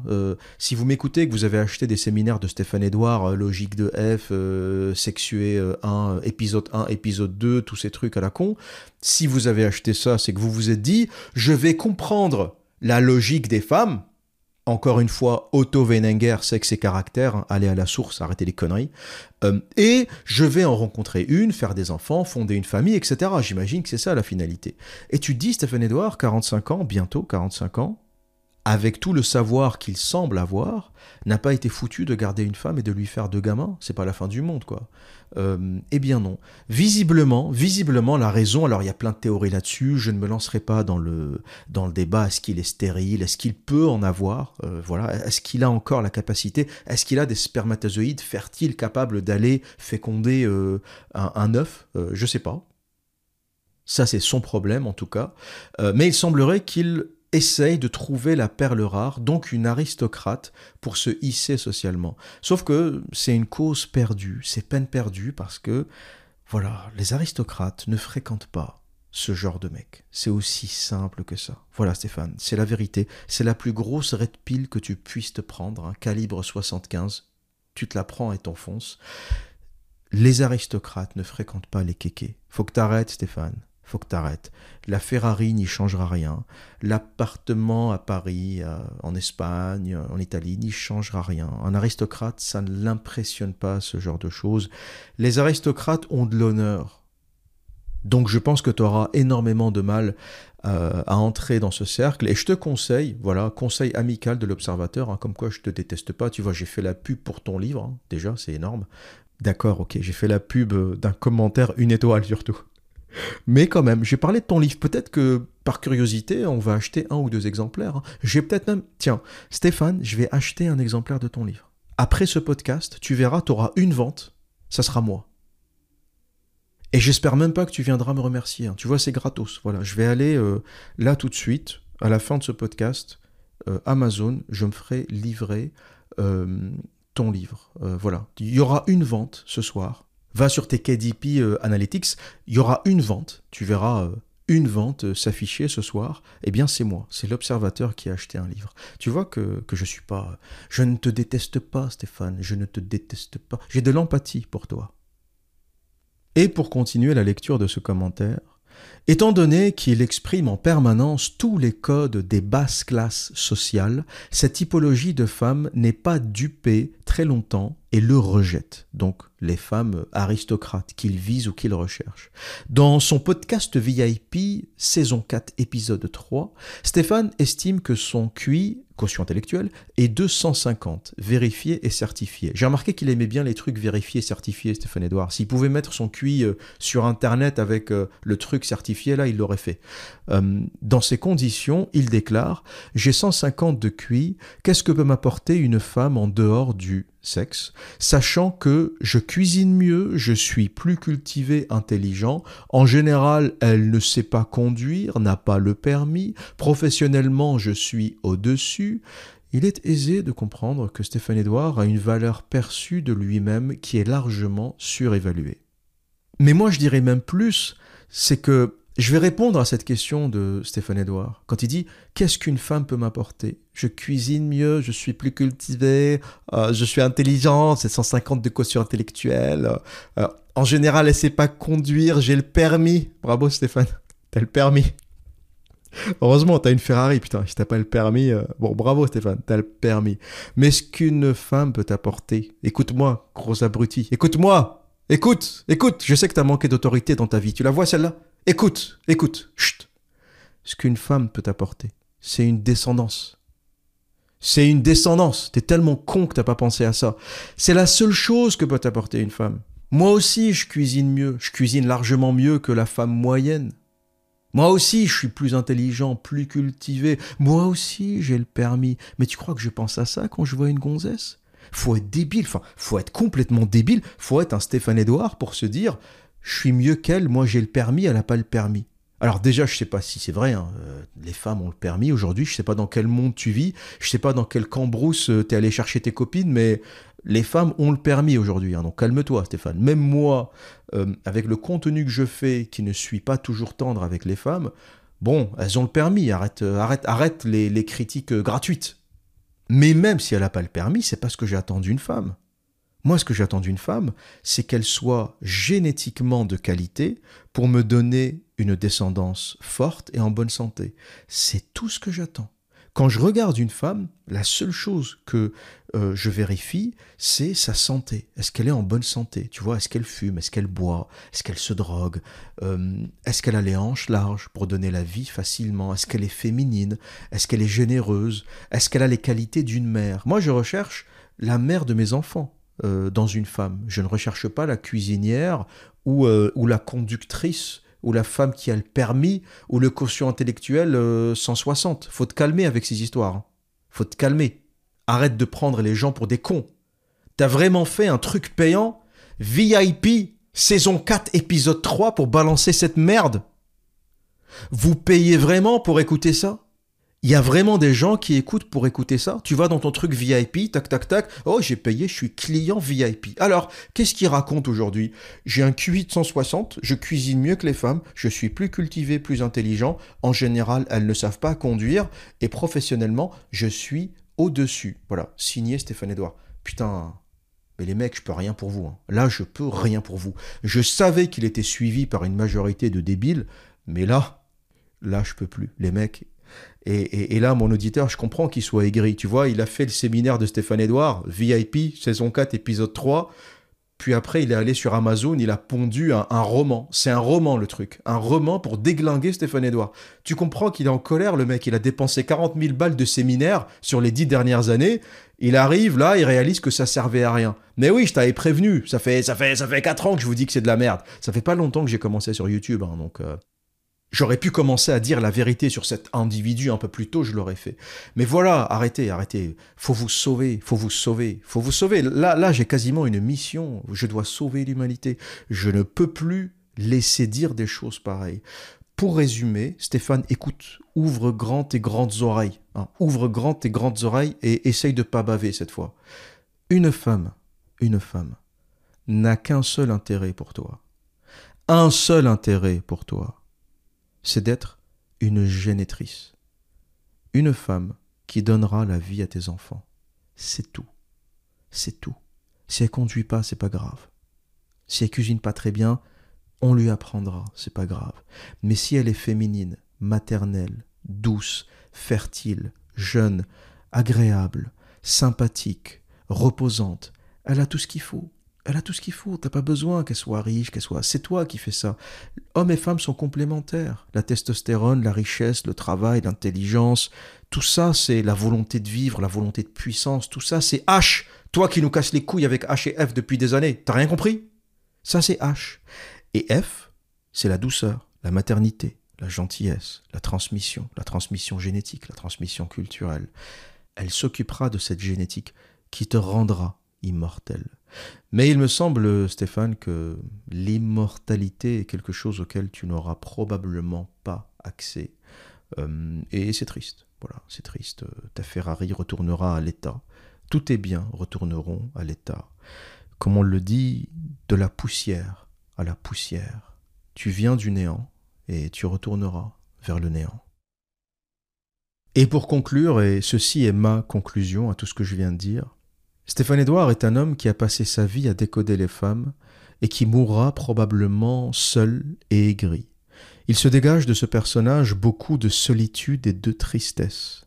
Et je conseille aux jeunes hommes de rester loin des idées et du discours de ce personnage, contre lequel je n'éprouve rien, j'ai envie de dire, ni haine, ni méchanceté, ni affection d'ailleurs.